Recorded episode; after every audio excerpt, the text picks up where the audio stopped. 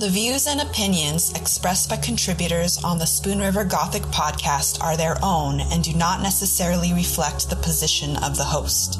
Material heard on the Spoon River Gothic podcast is intended for adult listeners. This podcast deals with mature topics that may not be suitable for all listeners. Listener discretion is advised. This is Spoon River Gothic, narrative of a double homicide.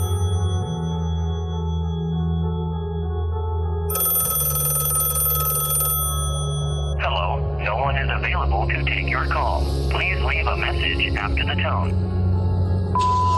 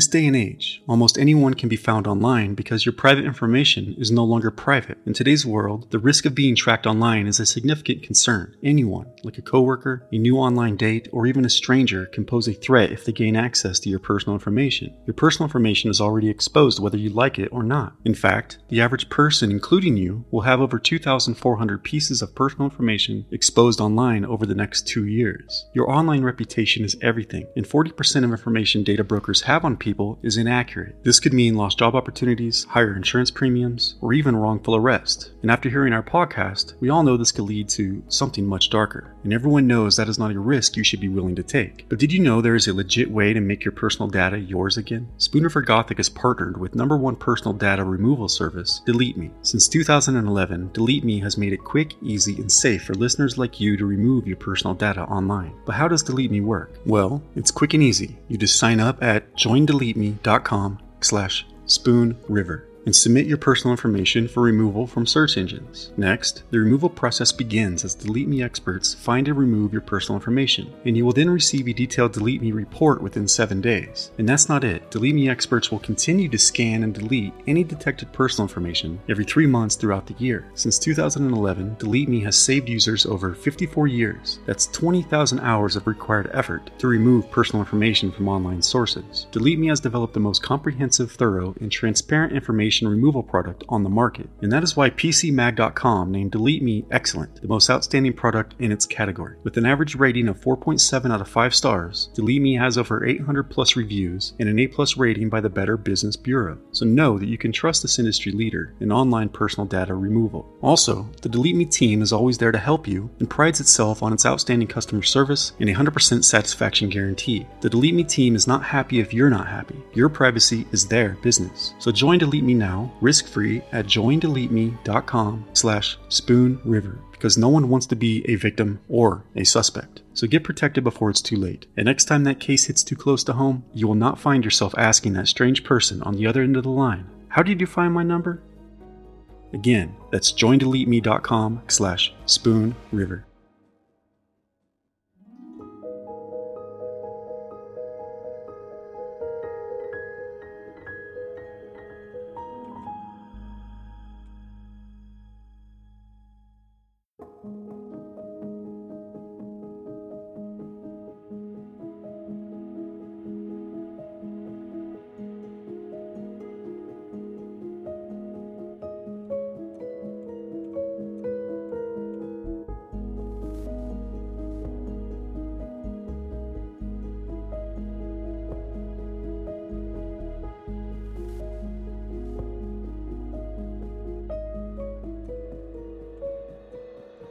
Was 13 days into the new year, 1993, Canton, Illinois, in the heart of the Spoon River Valley.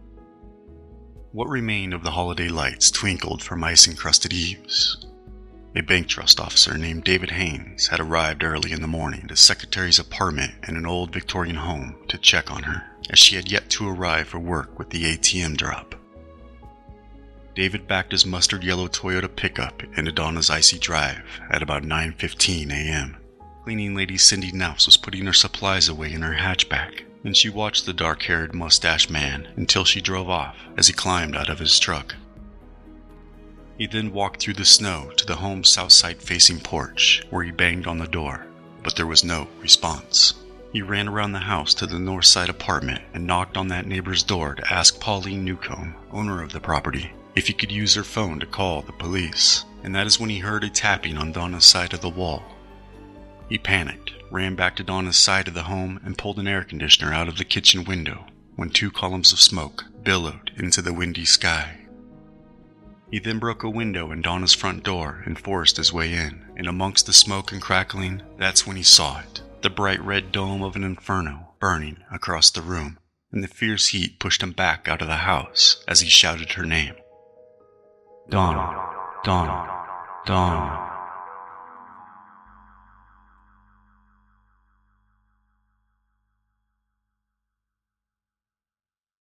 Engines from the Canton Fire Department rolled up in five minutes. Firefighters contained the blaze and made their way to the main bedroom. It had been completely scorched. The ceiling was black with soot and ash, and there was fear that the ceiling joist would collapse into the room any minute. On a shared sofa bed, investigators saw two bodies. The woman's body was lying down towards the end of the bed, beside a broken whiskey bottle, her legs drawn up, but if she had been straight, her legs would have been off the bed. Her arms were close to her sides, and her hands were charred. The small girl was lying on her back, with the wooden chair covering her head and shoulders, just to the woman's left, and both were in the nude.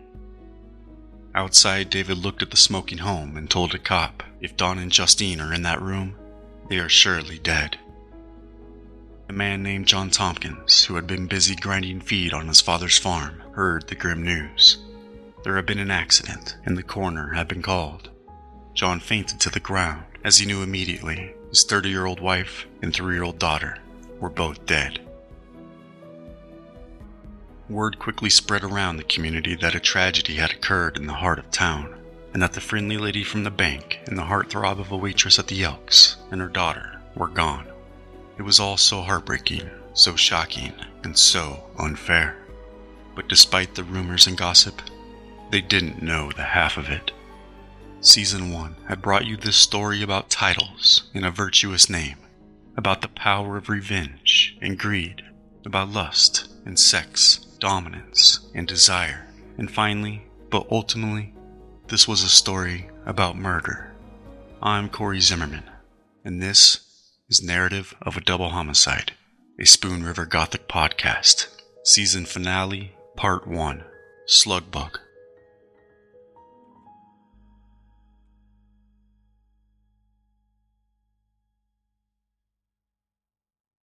As firefighters hosed down what remained of Donna Tompkins' apartment, her boss, David Haynes, was left standing on the frozen lawn outside, gradually pushed back by the officers taping off the scene. He told police he had discovered the fire and initially thought it might be a gas leak, as the meter was spinning and whining out of control. But later, David blamed a possible booby trap set off by the answering machine when he called, or that he may have accidentally kicked over a container of accelerant as he entered the front door almost as though he was blaming himself for not being more cautious. As for the cause of death, that seemed obvious, but there was one odd thing about that fire theory. There was no soot found in either of their lungs, and the coroner found the cause of death undetermined. A defense witness would later have a theory, an unusual event that occurs when you have a high instant heat, like the heat of a flash fire unleashed by a gas leak, ignited by a spark. Donna and Justine's throats could have closed up, and there would have not been any soot in their lungs, an explanation as to the cause. Donna and Justine's deaths were initially determined to be an accident. However, what would follow in the coming days was the belief that the two had most likely died before the fire. In other words, a murder was on the loose. And in the name of revenge and justice, a community, investigators, and a state's attorney, the notion would be challenged. You cannot let moral outrage substitute for evidence.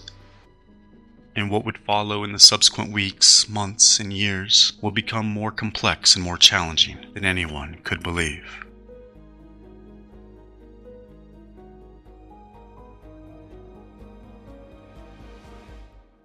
Almost as soon as the fire went out, a task force composed of the Canton Police Department, the Illinois State Police, the Bureau of Alcohol, Tobacco, and Firearms, and the State Fire Marshal's Office, all headed up by the lead detective on the case, CPD Sergeant David Ayers, had all assembled at the easel to paint a profile of the killer. But first, officers did what they almost always do in a case such as this, and rightfully so. They spoke with immediate family, loved ones, coworkers, friends, lovers, and of course, the spouse. That led investigators to Donna's estranged husband, Jon Tompkins. Then to her boss at the bank, the man who discovered the fire, David Haynes.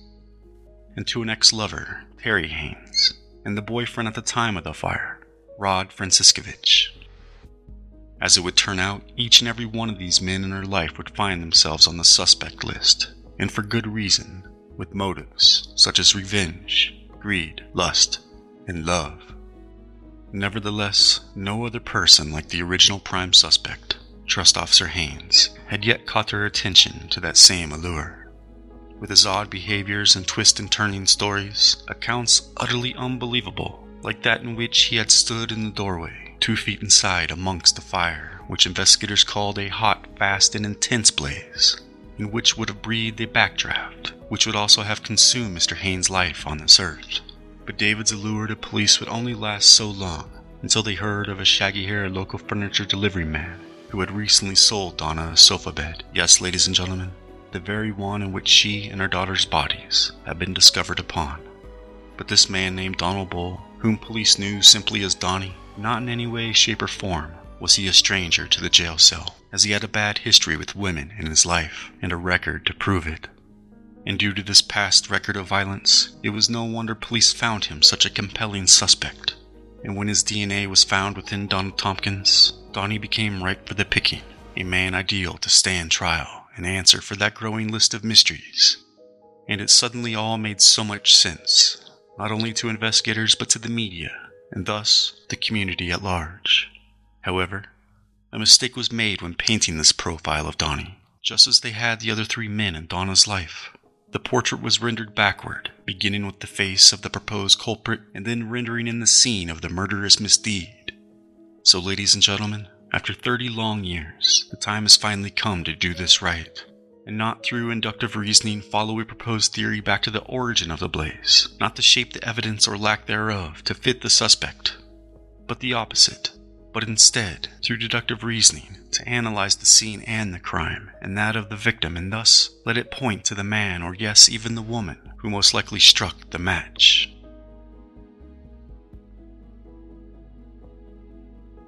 So let us begin with the question Who killed mother and daughter? This was a haunting question that hung over the small town of Canton, Illinois on those chilly days following the January 13th fire, and among many others, it obsessed Detective Dave Ayers of the Canton Police Department. It obsessed Ed Danner, the state's attorney for Fulton County.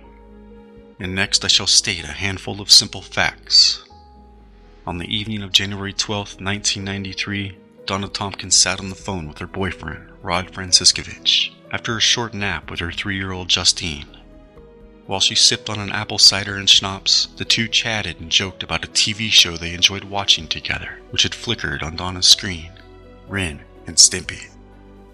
Rod and his roommate Scott Roop had recently helped Donna move into her new apartment at 365 South First Avenue. It was a two story, grade white, wooden sided Victorian home dating back to the year 1900. The home sat on a tree lined street, but Donna's small front porch and door, flanked by two columns, faced a set of old rusty tracks to the south, which headed for the looming International Harvester factory, which sat abandoned just two blocks to the east. Donna had spent the last few weeks setting up her new apartment for her and her daughter, getting the place in a livable shape, and Donna moved in and arranged old furniture she had taken off the farm, along with that used sofa bed she had purchased off a friend of a friend, a furniture delivery man named Donnie Bull. And it was rumored a quiet and forbidden romance had ignited between the two. The apartment which she had found through her close friend and boss at the bank, Trust Officer David Haynes, who managed the trust for the property, represented an exciting new beginning for Donna, who had recently moved off the farm and away from her estranged husband Jon, whom she believed had grown too abusive toward her over money, family, having future children, and country life, which Donna, being an East Coast transplant, was slow to grow accustomed to and Jon himself had grown accustomed to calling Donna an Eastern snob, so Donna decided it was time to pack up and leave, taking her daughter Justine along. They moved to the nearby town of Canton, and embracing her new life, she began to date. At the time of her death, Donna had been dating Rod Franciscovich, officially since around move in day, back on November 1st. Though a recently divorced Rod wanted to make a real commitment to Donna, but her divorce from Jon not yet official, was grueling and ongoing, and she wanted to take things slow. Indeed, just as she had told Jon, she told Rod she was not ready to have another baby, if ever at all. While Donna was working at the National Bank of Canton, she took on a side job at the Elks Lodge for some extra cash and tucked it secretly away. She even took classes at the local community college, Spoon River College, where she studied finance at night. Donna was seeking a raise, stashing that cash away, and was finally beginning to see her future as bright and hopefully the one her father so adamantly preferred for her. A great job, a remarkable man, an existence that was bragworthy, a life for his daughter he could finally be proud of. That last couple years of enduring that grueling divorce, Donna had undoubtedly moved on romantically and after a few understandable rebound flings and a failed relationship with a possessive and jealous man named Terry Haynes, who reminded her too much of Jon, Donna finally found who she believed to be an overall good guy. And this nice man was Rod. In fact, Rod had actually seen her first during Mass at St. Mary's Catholic Church, and upon discovering the pretty lady had shared his religious faith, running into her again at the bank, he decided to give it a shot and asked her out on a date.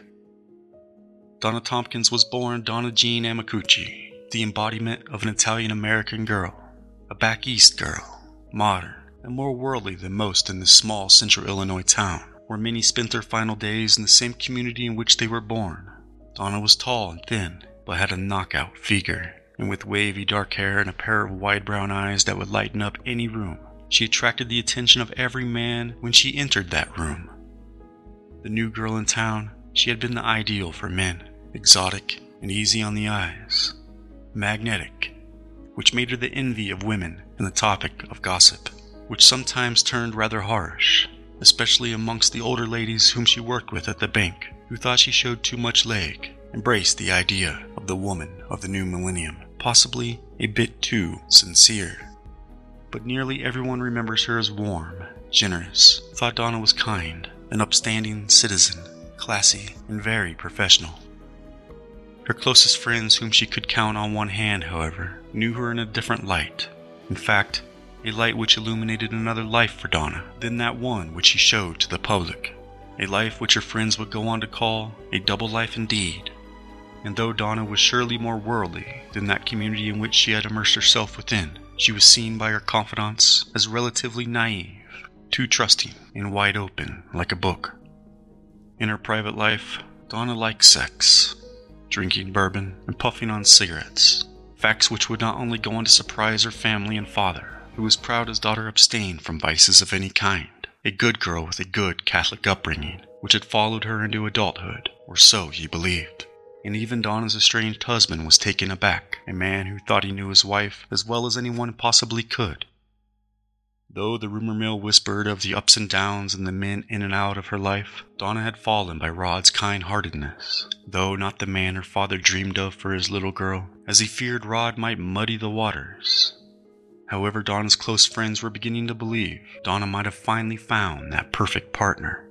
After getting off the phone with Rod that night, Rod went back to sharing a screwdriver in his kitchen with his roommate Scott and his brother Anthony and Donna went back to what was indeed to be a restful evening before she would wake up early to pick up the cash drop at the Chestnut Street ATM on her way back to the bank.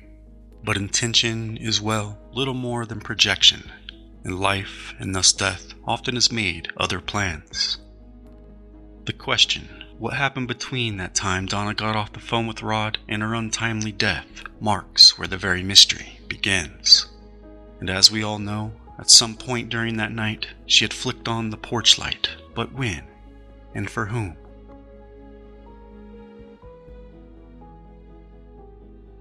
Wednesday morning, as David Haynes dropped his two children off at the sitter and arrived at the bank, he discovered that a dozen or so concerned coworkers were worried and already deep in theory as to why Donna had not shown up with the ATM drop that morning.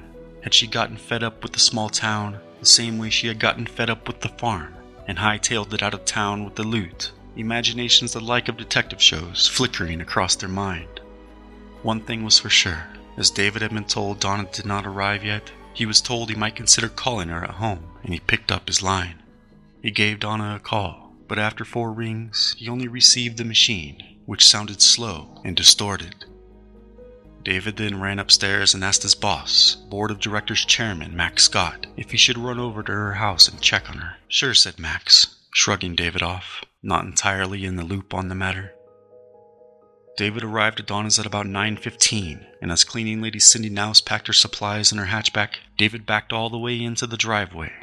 It had been a cold night, and everything was covered in ice, as a winter storm had arrived, leaving the streets and branches coated in ice. David buttoned up his expensive wool coat his wife Sarah had gifted him for Christmas, and he went to knock on the door. Donna didn't answer, though he saw the red Bonneville parked in her garage, with Justine's car seat in the back. The porch light was on, and that was strange. He opened the screen door and knocked hard on Donna's door, which had a large sheet of glass framed by thick wood. He checked the door and felt that it was solid and securely locked. And when no one answered, David ran over to Pauline Newcomb's apartment in that same building next door, as I had mentioned. He first asked her for a possible key, and then a phone book and a phone. Utterly concerned about his secretary, David called the police to insist on a welfare check and that is what he heard what sounded like a cane tapping on Donna's side of the wall. Something is wrong, the dispatcher heard him say away from the phone. And what followed by now, ladies and gentlemen, you are all too aware of. Next, David's boss, Max Scott, had showed up on the scene after he himself had tried giving Donna a call, but no one picked up, not even the machine. He had told the officer who had just pulled up out front to call the fire department, as they could hear David shouting and shattering glass from the windows he had broke out in the back, tempting to get inside, as he later stated, If I could have just gotten to them, I would have done anything to get to them. As firefighters arrived, neighbors spilled out onto their icy porches with steaming cups of coffee in hand. And one upstairs neighbor, Linda Huggins, called for her cat and came scurrying down the stairs and out onto the lawn in utter shock to see her home ablaze.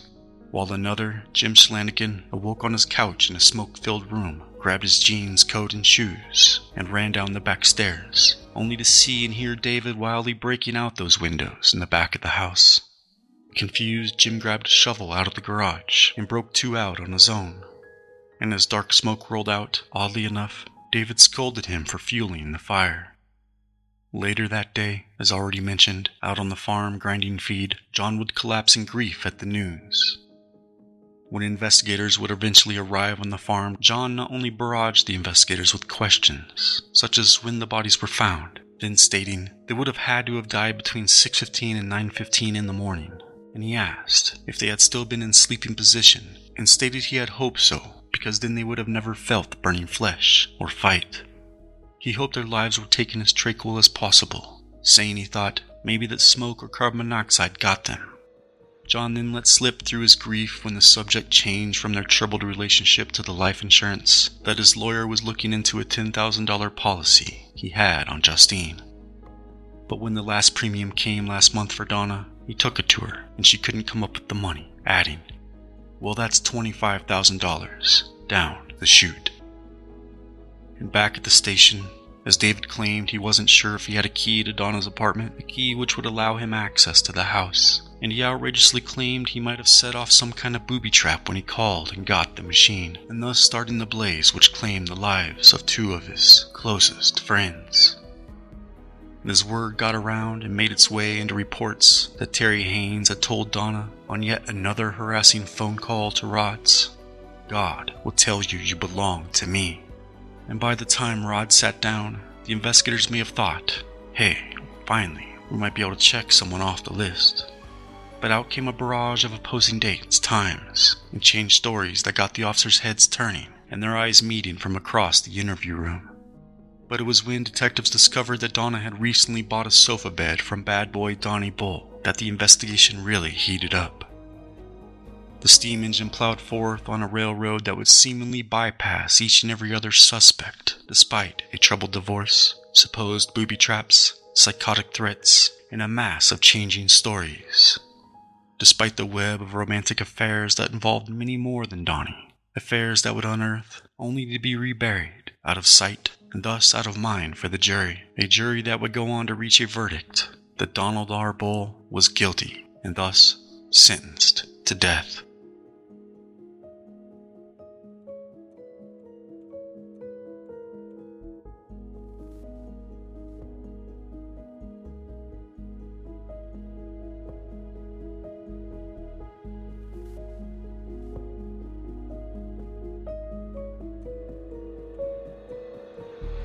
But I am getting ahead of myself here, ladies and gentlemen, so let's take a step back. This kind of horror wasn't supposed to happen in Fulton County.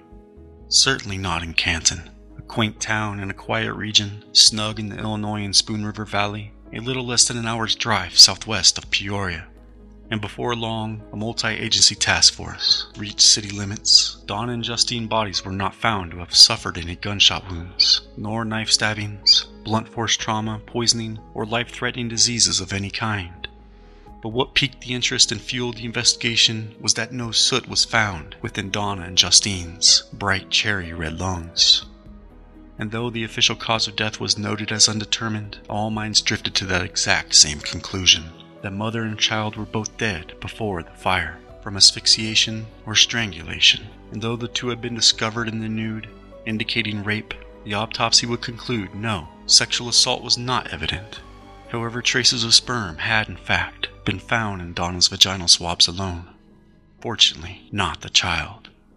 And as much of a focus as the murder scene was, a problem dogged the police right from the start. In one term, inductive reasoning, a method of drawing conclusions by going from the specific to the general. If used appropriately, sure, it can be incredibly powerful. However, if you use faulty or unrepresentative data or evidence, conclusions can certainly, more often than not, be flawed. Inductive reasoning relies on evidence and observation to reach a possible truth of the conclusion. We say possible truth because inductive conclusions are not sure, only probable. In other words, just because all dogs are born with four legs doesn't mean doesn't mean there are no three-legged dogs in the world. Deductive reasoning, conversely, uses statements and premises that are certain by definition. Deductive reasoning is the opposite of inductive reasoning. Using deductive reasoning in decision making involves identifying the problem or goal to be addressed, gathering evidence that supports or contradicts it, formulating a hypothesis or possible solution, deducting any implications of your theory, comparing the consequences to the collected evidence, and evaluating the strength and validity of your solution. This process can help you test the validity and the consistency of any assumptions, arguments, and solutions. Revising your hypothesis or solution is necessary if any errors, gaps, or contradictions are found. Step 1, ladies and gentlemen, identify the problem. This we have already done by asking who killed mother and daughter. Now, here was the first mistake police had made the determination that the two had been murdered by asphyxiation and or strangulation, an assumption made by the medical examiner. It was not a certain conclusion determined by factual evidence. To correct the first issue, we would need to take a step back to identify the actual first problem by asking first the obvious. How did Donna and Justine die? Well, we already know the medical examiner's conclusion. Officially undetermined. So, what does that leave us with, ladies and gentlemen? It leaves us with an unanswered question. One that we must answer through the usage of none other than deductive reasoning. So, this leads us to step two gathering evidence that supports or contradicts any and all theories as to how the victims had died. In other words, collect what you can from the crime scene. Found was a portion of a broken whiskey bottle, both under and on top of the bed, and it is known through the autopsy that Donna had died with a blood alcohol content of 0.056. She had even told Rod on the phone that she had not only been drinking schnapps and cider, but that she had purchased a large bottle of Southern Comfort whiskey. When testing was complete to detect any accelerants that may have been used to fuel the fire and absorbed into any fibers, whiskey had been found. As solid as the theory seems to state that whiskey was used to fuel the fire and thus the fire was set, there is still the potential that the bottle broke due to the blaze, and therefore whiskey was simply spilled. Who knows why portions of the bottle were on or under the bed, but this question must be answered from the top down, not the bottom up. We must derive our conclusions by letting physical evidence lead us. We should not let our ethereal thoughts, opinions, and theories shape the evidence to meet said theory. Okay, enough with the preaching. Where does evidence found at the scene point concerning the deaths? What final hypothesis do we allow to formulate? Only after removing any facts contradictory to initial theories and setting our biases aside. We'll compare what the evidence suggests and weigh the strengths and the weaknesses of each theory in which we consider. Basically, it comes down to two primary possibilities accident or murder. In this case, the theory of an accident was thrown out the window rather quickly, and within the realm of foul play, the investigation was restrained. So let's assume for now that the detectives and investigators were correct, regardless of their reasoning method. From their perspective, this is a simple case of murder, a whodunit. So, who done it? On the surface, Donna was well liked and had no outright enemies, at least not any who would seemingly be capable of murder. Certainly not the little old ladies at the bank who envied her. But according to the police, murdered she had been. So to find out who may have done it, let's reintroduce the importance of proper reasoning. How do we determine the direction in which to look for the culprit? First, we must ask, where is the compass? And the answer is that the compass is none other than the crime scene itself, the evidence found therein, and the victimology, that is to say, the study of the victim. You may be surprised to learn that we have already conducted the victimology at the beginning when I ran through those simple facts concerning Donna Tompkins' life who she was, who was in her life, the state of her life, in other words, her state of being, and most importantly, those final days before her death. Starting with the scene, we faced several obstacles. All the people who had been at the crime scene trampling through, beginning with the man who discovered the fire, then the initial responders, firefighters, police, EMS, detectives, and most harmful to any source of evidence, water. Tons and tons of an ungodly amount of water. And why was water used? Because the scene was on fire. But why would a fire have been set? To destroy the scene and thus the evidence. There was also the possibility that the fire had been set to stage the scene like an accident, like something other had happened other than murder. And this is where the initial crime scene photos would come in handy, as they would have frozen the scene in time before all the debris had been shoveled out, before the remaining ash had been washed out by the powerful fire hoses of the fire department, seeking to find the fire patterns on the floor, which photos of would have been equally invaluable but not as valuable as those initial photos, which captured the most accurate state in which the scene had been left, despite the damage the water and crowd of people had already caused. Now, to borrow the insightful ideas from the original Mindhunter himself, Special Agent of the Criminal Profiling Unit of the FBI, John Douglas, in his own words, statistically speaking, it was most likely that after the first or second round of questioning, the investigators had already spoken to the killer.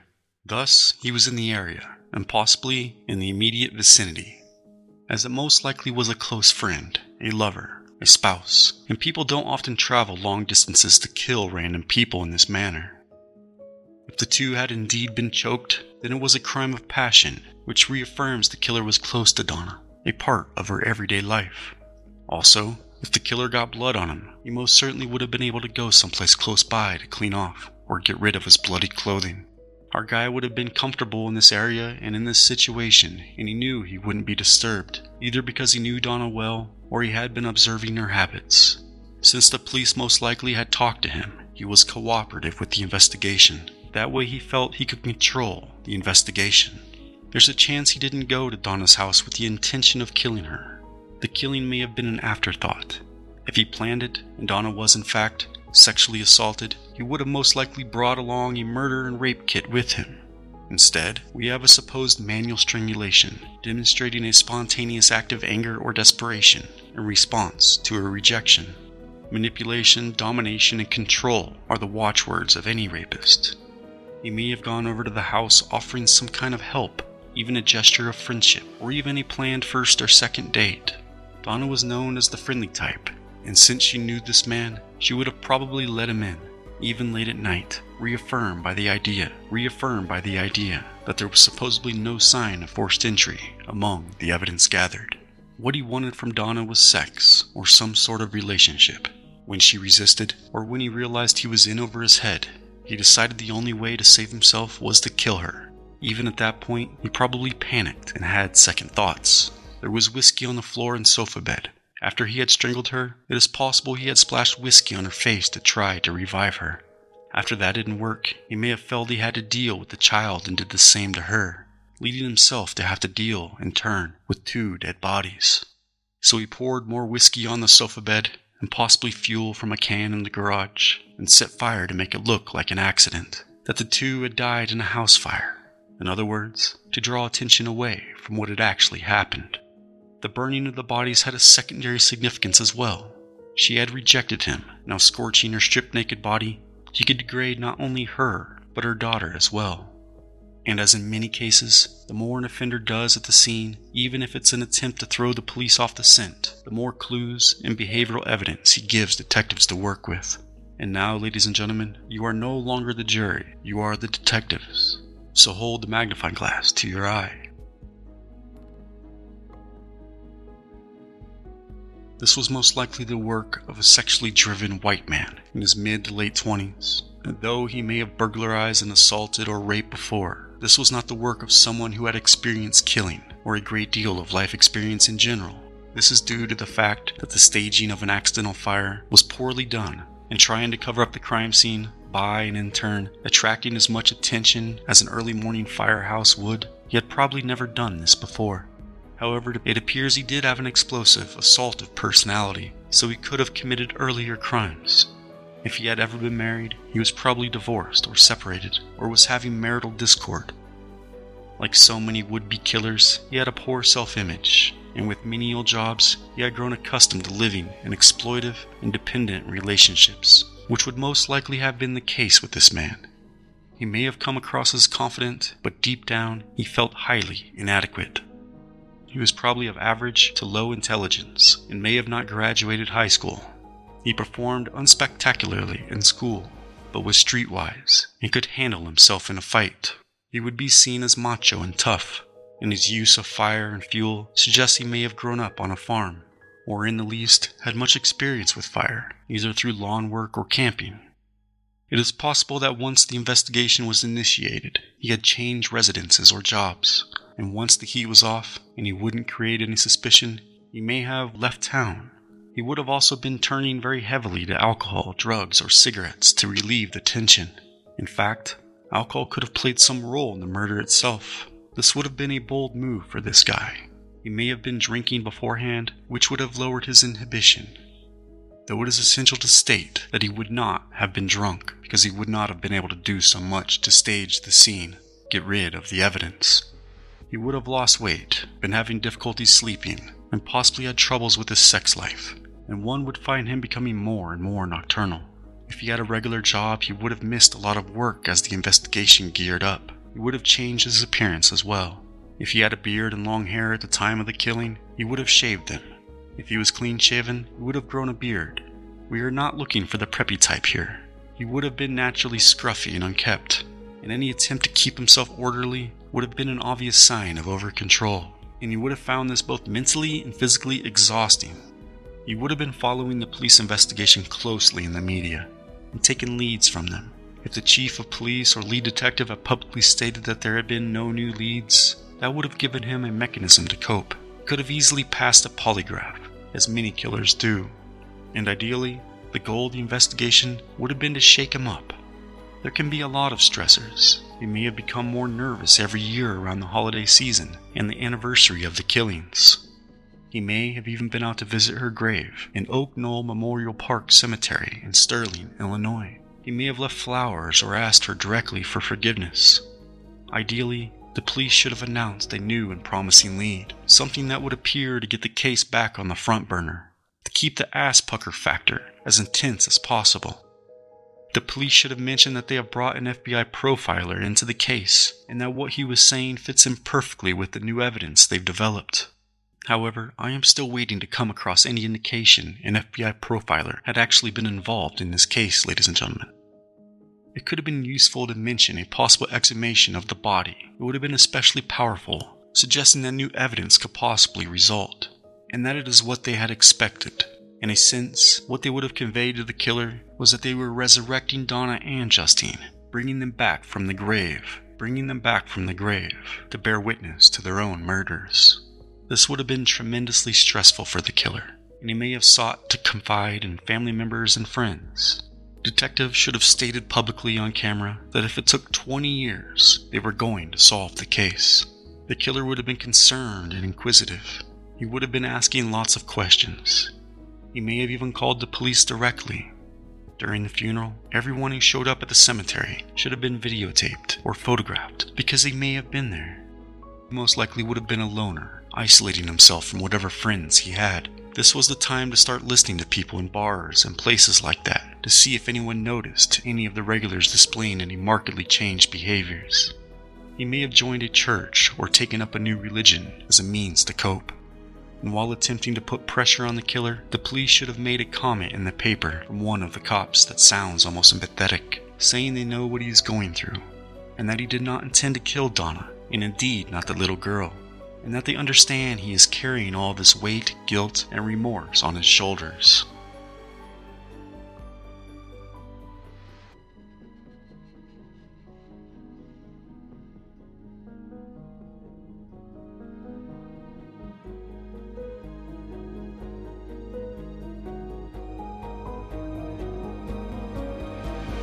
Now, ladies and gentlemen, to not serve injustice upon anyone who had met the spotlight, it would be our responsibility to attempt to thoroughly exclude anyone who does not deserve to be on that suspect list.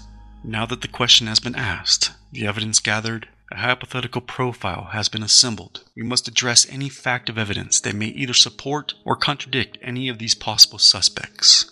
And only then, with who remains, may we formulate our final hypothesis as to who may be responsible for the killings upon which we can evaluate the strength and validity of that suspect in determining the most likely culprit.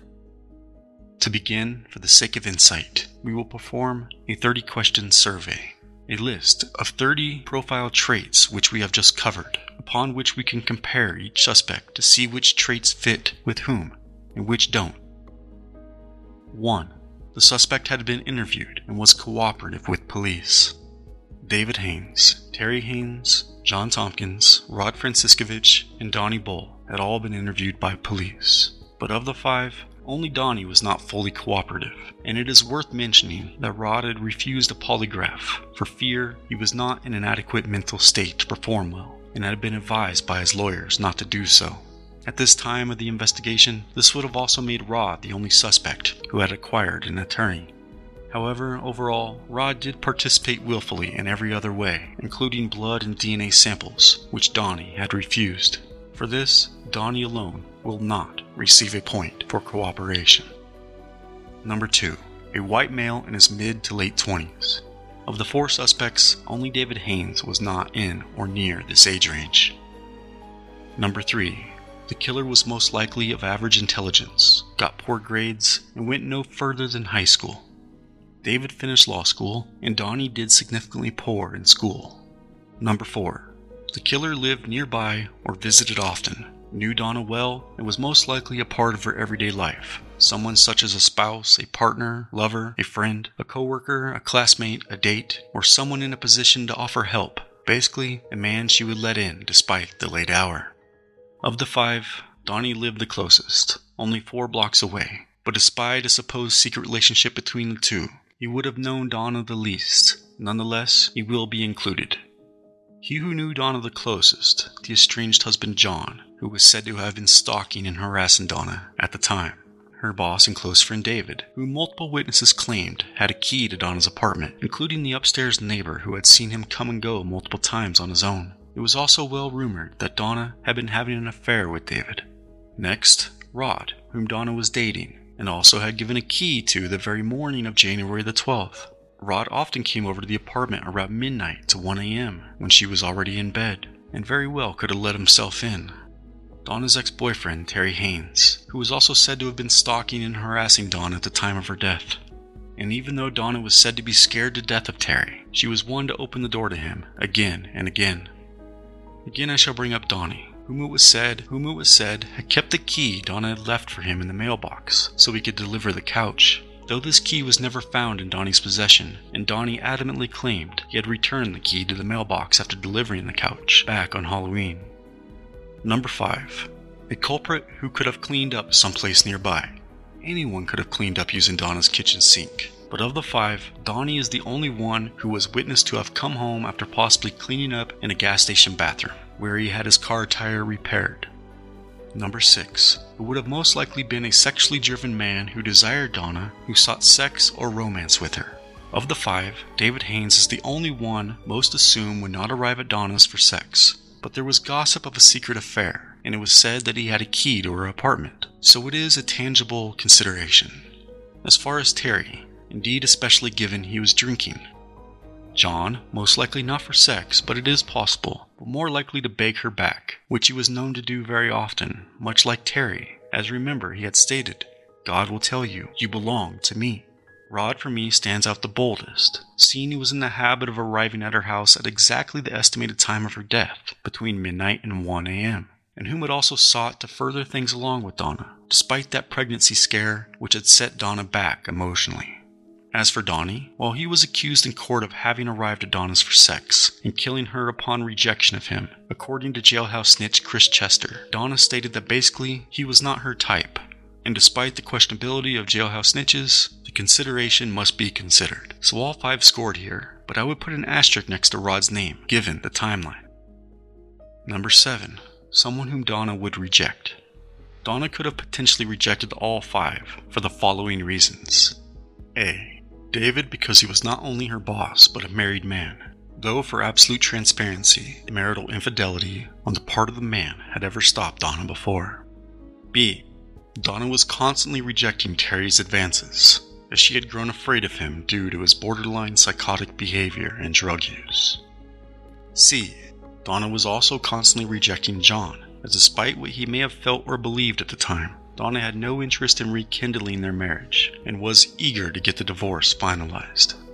D. This one is a bit more complex. You see, Rod was deeply in love with Donna, and there is little doubt that he desired her as a romantic partner, but also possibly as a wife and mother to any future children they may have. But after the pregnancy scare, and despite Donna getting on birth control, their sexual practices had changed a lot. This dynamic, given their potentially differing desires and needs, could have led to conflict, potentially explosive, seeing love and sex are two of the most potent and common motives for murder, especially given one has their heart set on an envisioned future which might not be mutual, and there is a chance that things had finally came to a head. E. As for Donnie Bull, there's that secret relationship in Chris Chester, saying that Donna had wanted to break things off with him which, of course, given Donnie's violent history with women, could have led to an explosive and unfortunate event. And again, all five meet the criteria. 8. The killer most likely would have been recently separated, divorced, or was experiencing marital discord. David was married, but his wife Sarah was rumored to be jealous of Donna and knew of their supposed affair. There is no telling how this had affected their marriage, but there is always the chance that David may have been motivated by fear of losing his marriage to Sarah, given he not get rid of his supposed mistress, Donna.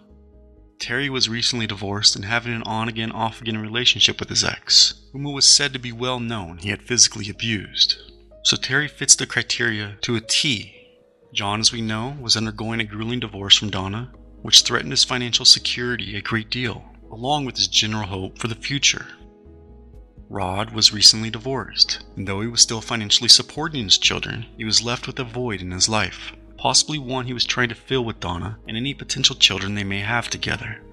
Donnie had experienced two divorces by this time and had a consistent history of not only marital discord, but general discord with women more often than the average person. Again, all five meet the criteria. 9. A criminal record. Of the five, only Terry and Donnie have mentionable criminal records. Number 10. A temper and an assaultive personality, but no experience with killing. To begin, none of the five were known to have previously killed anybody that we know of but only three were said to have had hot tempers, and a fourth who showed questionable signs worth mentioning. Terry was said to have physically abused his wife and struggled with both drug and alcohol abuse, which would inflame his temperament and throw his emotional state out of balance. Jon, according to Donna, had been verbally and emotionally abusive to her. That anger was becoming more physical by the day, which accumulated with his smashing a door with his fist beside her head, and led to her decision to leave Jon and the marriage once and for all. Donnie, of course, as mentioned, had a criminal record. This record was composed of the violent assault of his sister in law in the early 1980s, in which he had been sentenced to prison for five years. Donnie was intoxicated and had lost his temper in an argument and beat and strangled this woman. He was also found guilty of assaulting a woman in March of 1993, two months after the double homicide, in which he claimed he had assaulted the woman in a bar parking lot when she attacked him but the woman, however, had claimed that Donnie choked and sexually assaulted her in the back seat of her car in a desolate park late at night.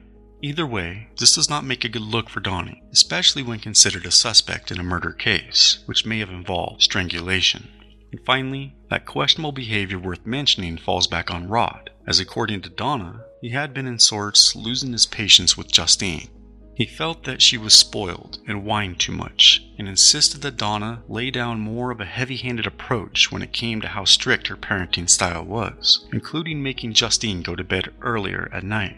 And witnesses stated that parenting style, in fact, went from very little to quite extreme as a result of Rod. In this circumstance, the first three men garner a point, however, I shall give Rod a pass. 11. The killer most likely had a poor self image. It is no secret that David thought very highly of himself, or so it appeared on the surface. Though his braggadocio nature could, in fact, have been a result of low self esteem, however, it is not apparently factual enough to give him a point for this aspect. Harry, we could say, given his failed marriage, dependency on drugs and alcohol, and desperate need for Donna in his life, had an inadequate self image. Jon, losing his wife and seeing his family fall apart, along with significant problems with his family, the farm business, and money in general, was at a point in his life when all seemed to be slipping through his grasp, thus, a low self image. Rod had found the girl of his dreams and was most likely feeling on top of the world, though he may have felt his invested future with Donna, due to the pregnancy scare, was now on shaky ground. Regardless, Rod will be allowed another pass here. As for Donnie, it was well claimed that Donnie felt that every girl in town wanted him, and he made no bones about making a pass on anyone he felt attracted to. Donnie was in good shape, stacked with muscle, and he was said to be a handsome man.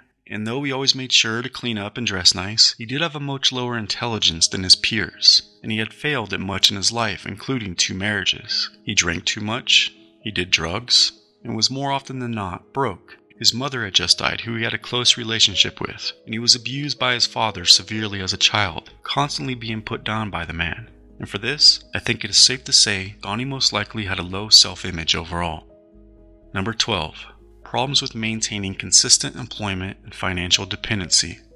Donnie is the only suspect here who falls into this category, and does so nearly perfectly, as he was always jumping from one job to the next, always broke, and often dependent on women to support him.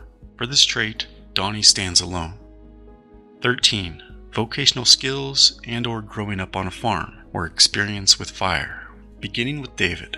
He outright claimed to have more knowledge of fire than most, and even went so far as to go into detail about his fireplace at a home he had decades back, which his friends loved to stop by and sit beside the fire while he stoked it. David also grew up on a farm, he was a Vietnam veteran, and though he went on to be a banker, he was most likely well trained in vocational skills in the Army. And it would be foolish not to add that David had discovered the fire at Donna's apartment and had made suspicious mentions about the blaze, including potentially setting off a booby trap and or kicking over a container of accelerant. Oddly enough, given his knowledge of fire and how it works, he pulled the air conditioner out of the window along with breaking the others. Along with this and his strange engagement with the fire and claims of the events surrounding his time amongst that fire, for this aspect, David certainly gains a point. Donnie was also said by his girlfriend at the time, Rochelle Hillmeyer, to be consistently gathering or raking up things in the yard to burn. As minimal and even typical as it might seem for any homeowner, renter, or occupant of a home with a yard, he too shall garner a point. 14. The killer would have probably changed jobs or residences or left town altogether. Not one of the five had left town. Only Donnie was known to have quit his job, but this was likely due to his March arrest for a separate case. Donnie and Rochelle also broke up at this time, and he had changed residences from his home he shared with her on South 2nd Avenue in Canton to the Fulton County Jail in Lewistown, but I'm not sure this relocation counts. For this aspect, no one gets a point. 15. The killer most likely coped with this crime by drinking heavily, resorting to drugs, and or chain smoking. Again, Terry was already a hard drinker and abuser of drugs, so it would be hard to tell. Same with Donnie, though Rochelle said he had been drinking more and more. This pattern had in fact begun before the killings. Rod admitted to having severe mental and emotional challenges after the event, but it is unknown if his drinking increased. The same goes for Jon and David. For this aspect, Donnie will receive a point, as his substance abuse had increased and was apparent by his more out of control behavior, which led to several allegations of misconduct, along with his current imprisonment at the time for the separate case of assault. 16. Out of remorse, the killer could have had trouble sleeping or trouble performing within their sex life. This aspect is challenging to determine for any of the five suspects. However, it was known that Donnie often suffered from some sort of sexual intimacy, especially with women close to him, as was the case with Rochelle. She even stated that Donnie showed more affection to the family cat than he did to her. Rochelle also claimed that Donnie's sexual interest increased with his alcohol consumption, and it is possible he only felt comfortable with intimacy while under the influence, or with women with whom he had not had a close relationship.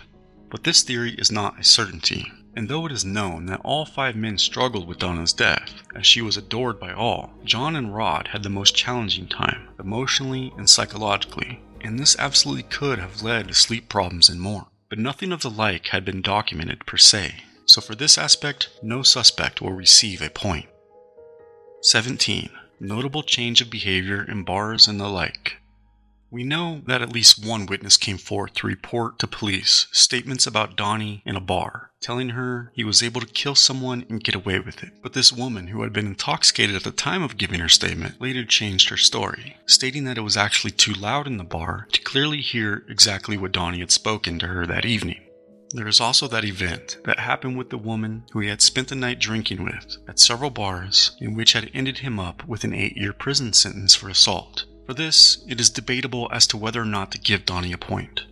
But I will, because no other suspect's behavior at a bar or the like, all but one, had been reported after the murders. And that one other suspect would be David Haynes, who had not only been said by Ona Price to have been acting almost relieved that Donna was dead while drinking at the Elks Lodge one night with other bankers from the National Bank of Canton who had stopped by to play cards and blow off some steam. David had also been accused of saying while in line at Kroger's grocery store that he was glad Donna was dead and that they were having an affair and that he knew how the fire started. So for this odd behavior, David will also receive a point. Number 18. The culprit began to miss work after the killings. Donnie had not only called into work due to a hangover the morning of the fire, but his close friend and coworker, Mike Price, had told police Donnie always seemed to miss work after things like this happened in town meaning after he had been accused of misconduct by a female. 19. The killer would have increasingly become more of a loner or isolated.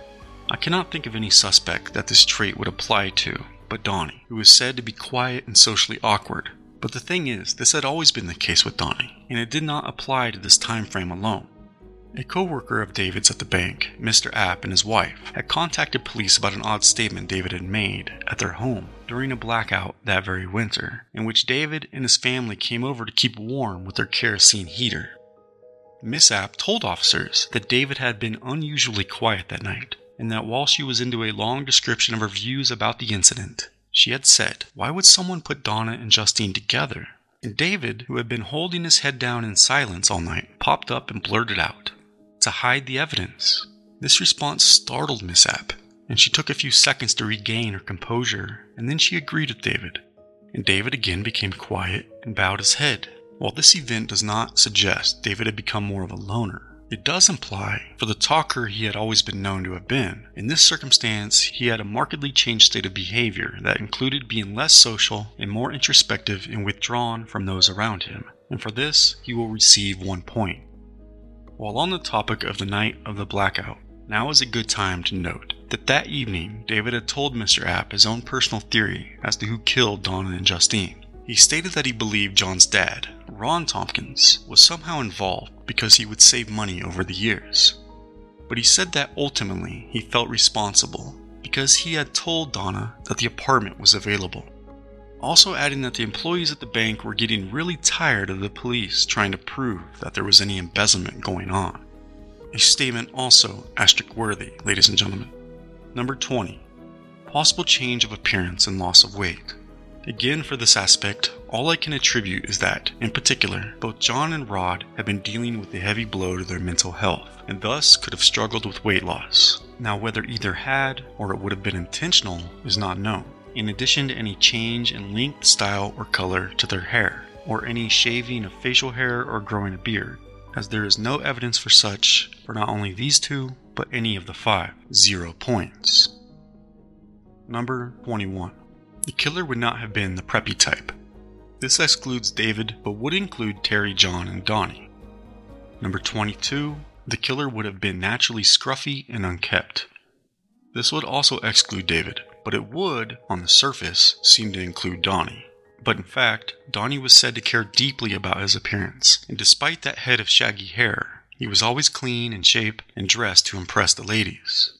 On the other hand, Terry had been known to sport a beard and long hair, and had a manner that could be described as more laid back and natural.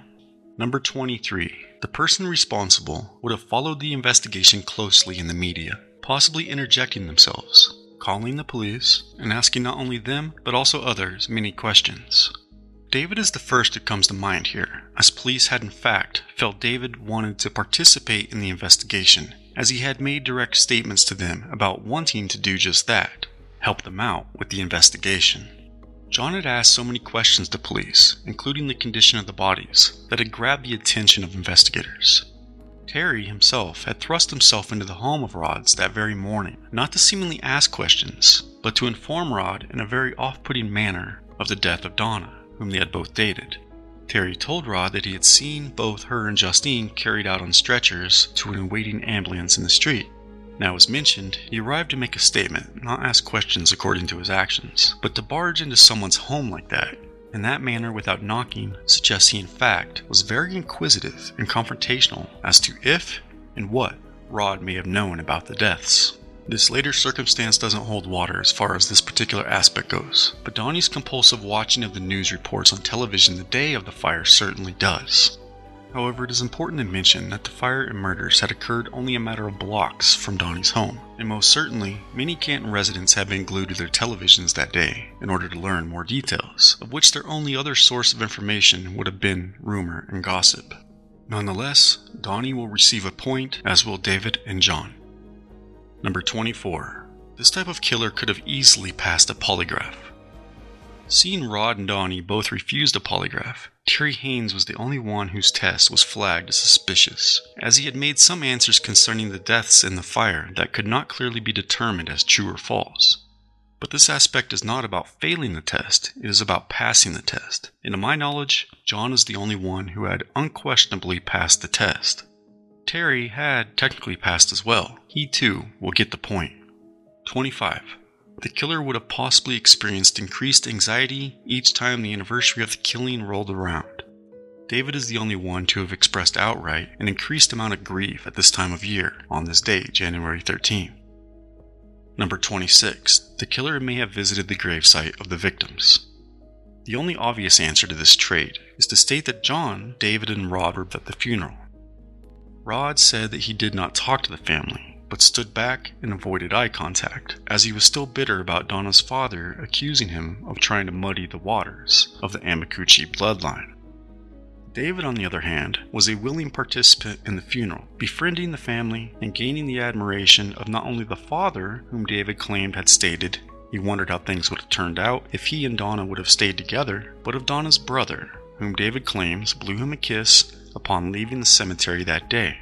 Jon, however, stated at the end of Donnie's trial that he would now essentially be burdened by having to make the long trip all the way to Sterling to visit the graves of his wife and daughter if he wanted to visit them.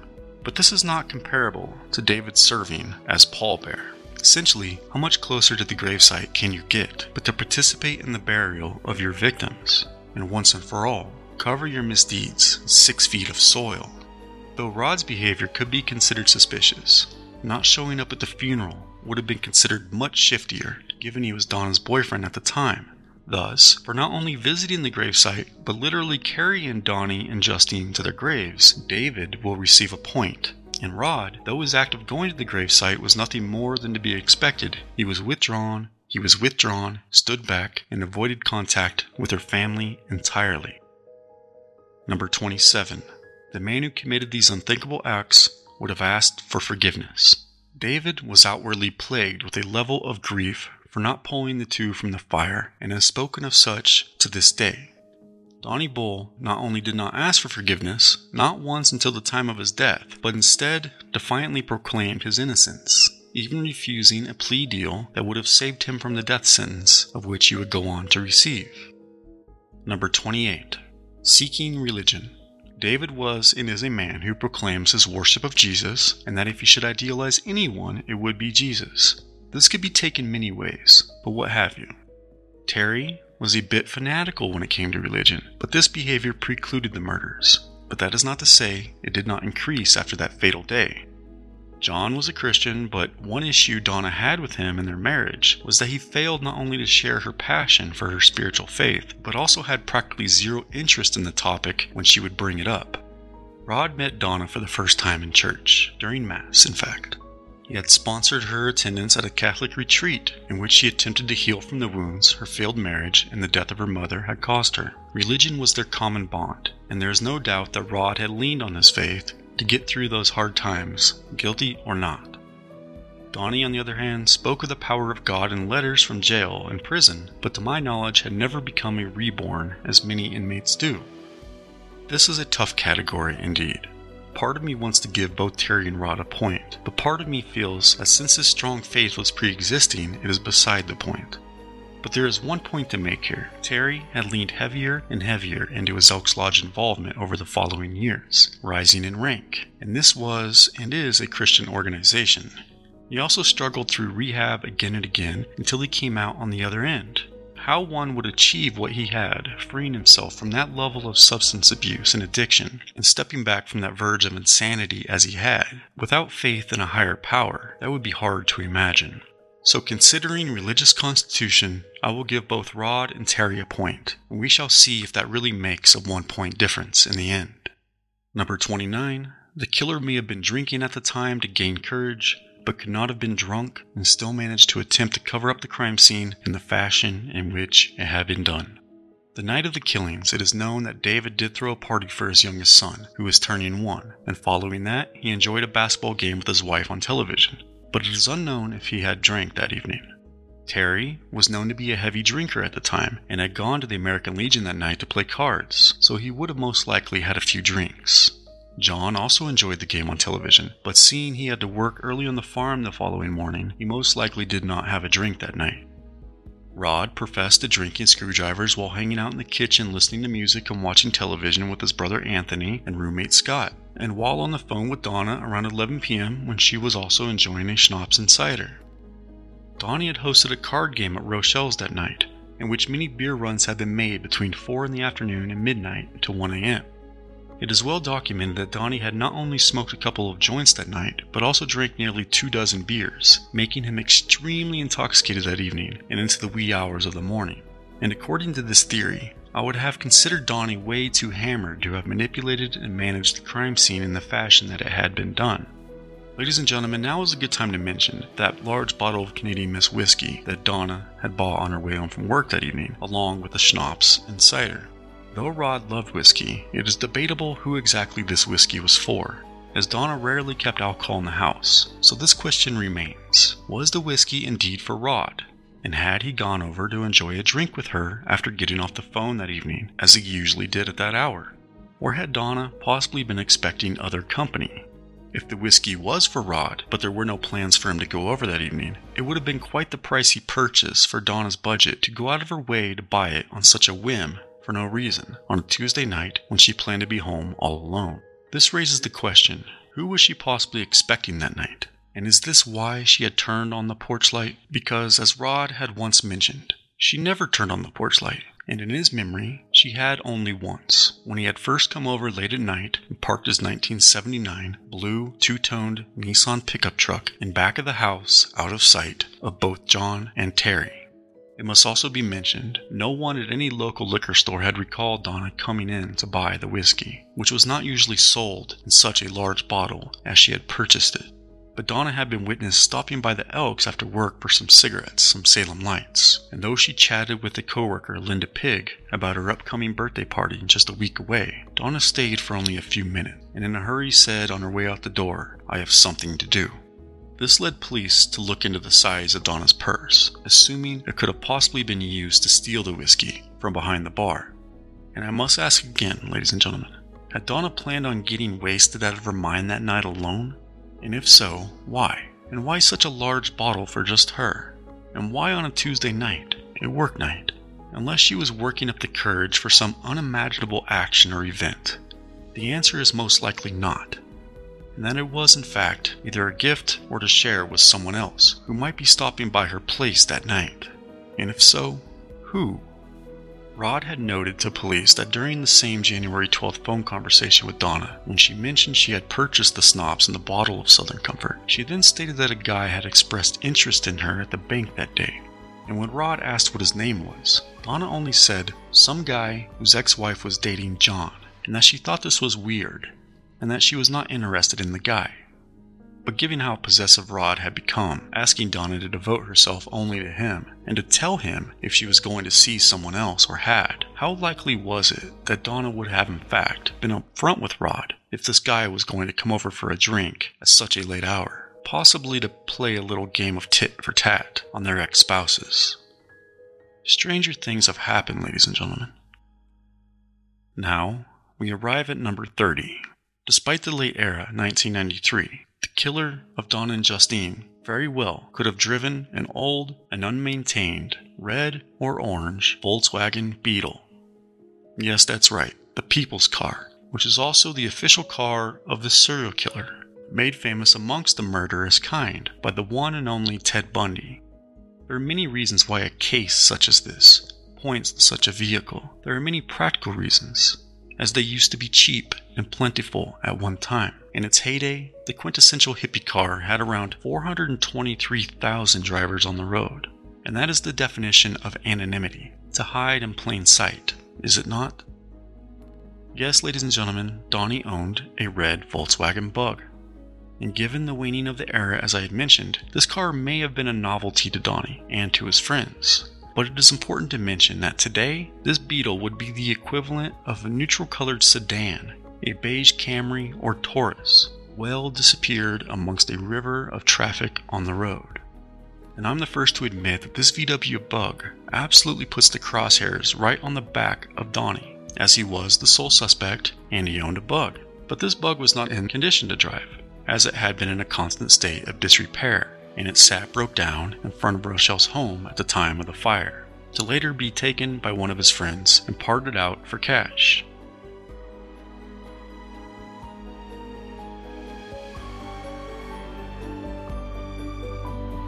But before we railroad Donnie Bull, let's tally the score, shall we?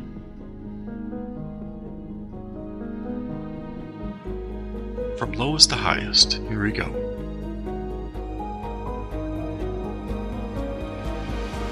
Nine points, Rod Franciscovich. Eleven, Jon Tompkins. Runner up with 12 points, David Haynes. Second place, with 14 points, Terry Haynes. And the winner is, with 18 points, Donald Bull. Now, ladies and gentlemen, once again, before we begin to railroad Donnie Bull and possibly make the same mistake the task force had allowed Sergeant Ayers, we must remember to use deductive reasoning properly not only involves identifying the problem, gathering evidence, and formulating a hypothesis, but also deducting the possible issues with our hypothesis. We must also evaluate its strength and validity and search for any errors, gaps, or contradictions that may be found. To do this, we must again take a good look at the evidence. And one thing that immediately jumps out to me is the timeline. And the timeline is something that shall never be tossed out the window. So, ladies and gentlemen, let's remember while it is true that once we have eliminated all which is impossible, and that which remains, however improbable, must be the truth, it is also true of its opposite that that which has been deemed impossible, however probable, must not be the truth.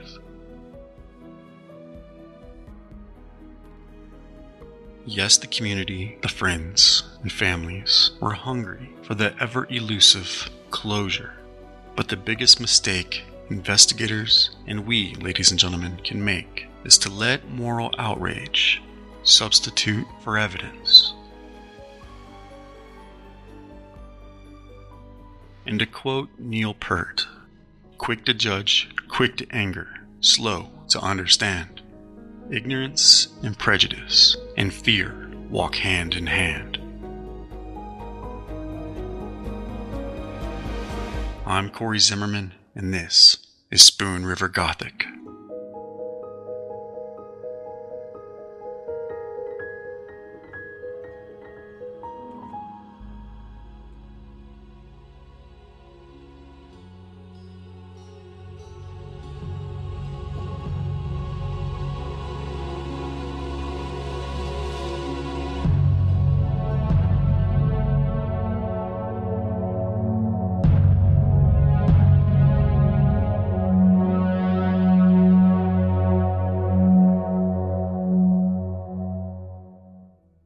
Was 13 days into the new year, 1993, Canton, Illinois, in the heart of the Spoon River Valley. What remained of the holiday lights twinkled from ice encrusted eaves. A bank trust officer named David Haynes had arrived early in the morning at secretary's apartment in an old Victorian home to check on her, as she had yet to arrive for work with the ATM drop. David backed his mustard yellow Toyota pickup into Donna's icy drive at about 9:15 a.m. Cleaning lady Cindy Nouse was putting her supplies away in her hatchback, and she watched the dark haired, mustached man until she drove off as he climbed out of his truck. He then walked through the snow to the home's south side facing porch, where he banged on the door, but there was no response. He ran around the house to the north side apartment and knocked on that neighbor's door to ask Pauline Newcomb, owner of the property, if he could use her phone to call the police, and that is when he heard a tapping on Donna's side of the wall. He panicked, ran back to Donna's side of the home, and pulled an air conditioner out of the kitchen window when two columns of smoke billowed into the windy sky. He then broke a window in Donna's front door and forced his way in, and amongst the smoke and crackling, that's when he saw it the bright red dome of an inferno burning across the room, and the fierce heat pushed him back out of the house as he shouted her name Donna, Donna. Engines from the Canton Fire Department rolled up in five minutes. Firefighters contained the blaze and made their way to the main bedroom. It had been completely scorched. The ceiling was black with soot and ash, and there was fear that the ceiling joist would collapse into the room any minute. On a shared sofa bed, investigators saw two bodies.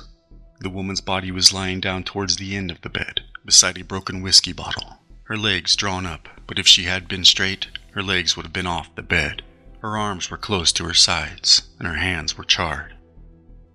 The small girl was lying on her back, with the wooden chair covering her head and shoulders, just to the woman's left, and both were in the nude. Outside, David looked at the smoking home and told a cop, if Don and Justine are in that room, they are surely dead. A man named Jon Tompkins, who had been busy grinding feed on his father's farm, heard the grim news. there had been an accident and the coroner had been called. Jon fainted to the ground, as he knew immediately his 30 year old wife and 3 year old daughter were both dead. Word quickly spread around the community that a tragedy had occurred in the heart of town, and that the friendly lady from the bank and the heartthrob of a waitress at the Elks Spoon River Gothic is a production of Lonebird Media in association with CZ Studio and Radio Verite. The show is produced by August Olson, editing, directing, and producing by Corey Zimmerman, audio mastering and engineering by E Mastered. Research is done by Anne Marie Cannon, Chelsea Mesa, and me, Jinra Illustrissimo. Spoon River Gothic is written and hosted by Corey Zimmerman. You can follow the show at czstudio.works and read the blog at spoonrivergothic.com. Show some love by leaving us a rating or review on Spotify, iHeartRadio, Apple Podcasts, or wherever you get your podcasts. And stay tuned for the next episode as we dive deeper into the Donald Bull case. Thank you for listening. This is Spoon River Gothic, narrative of a double homicide.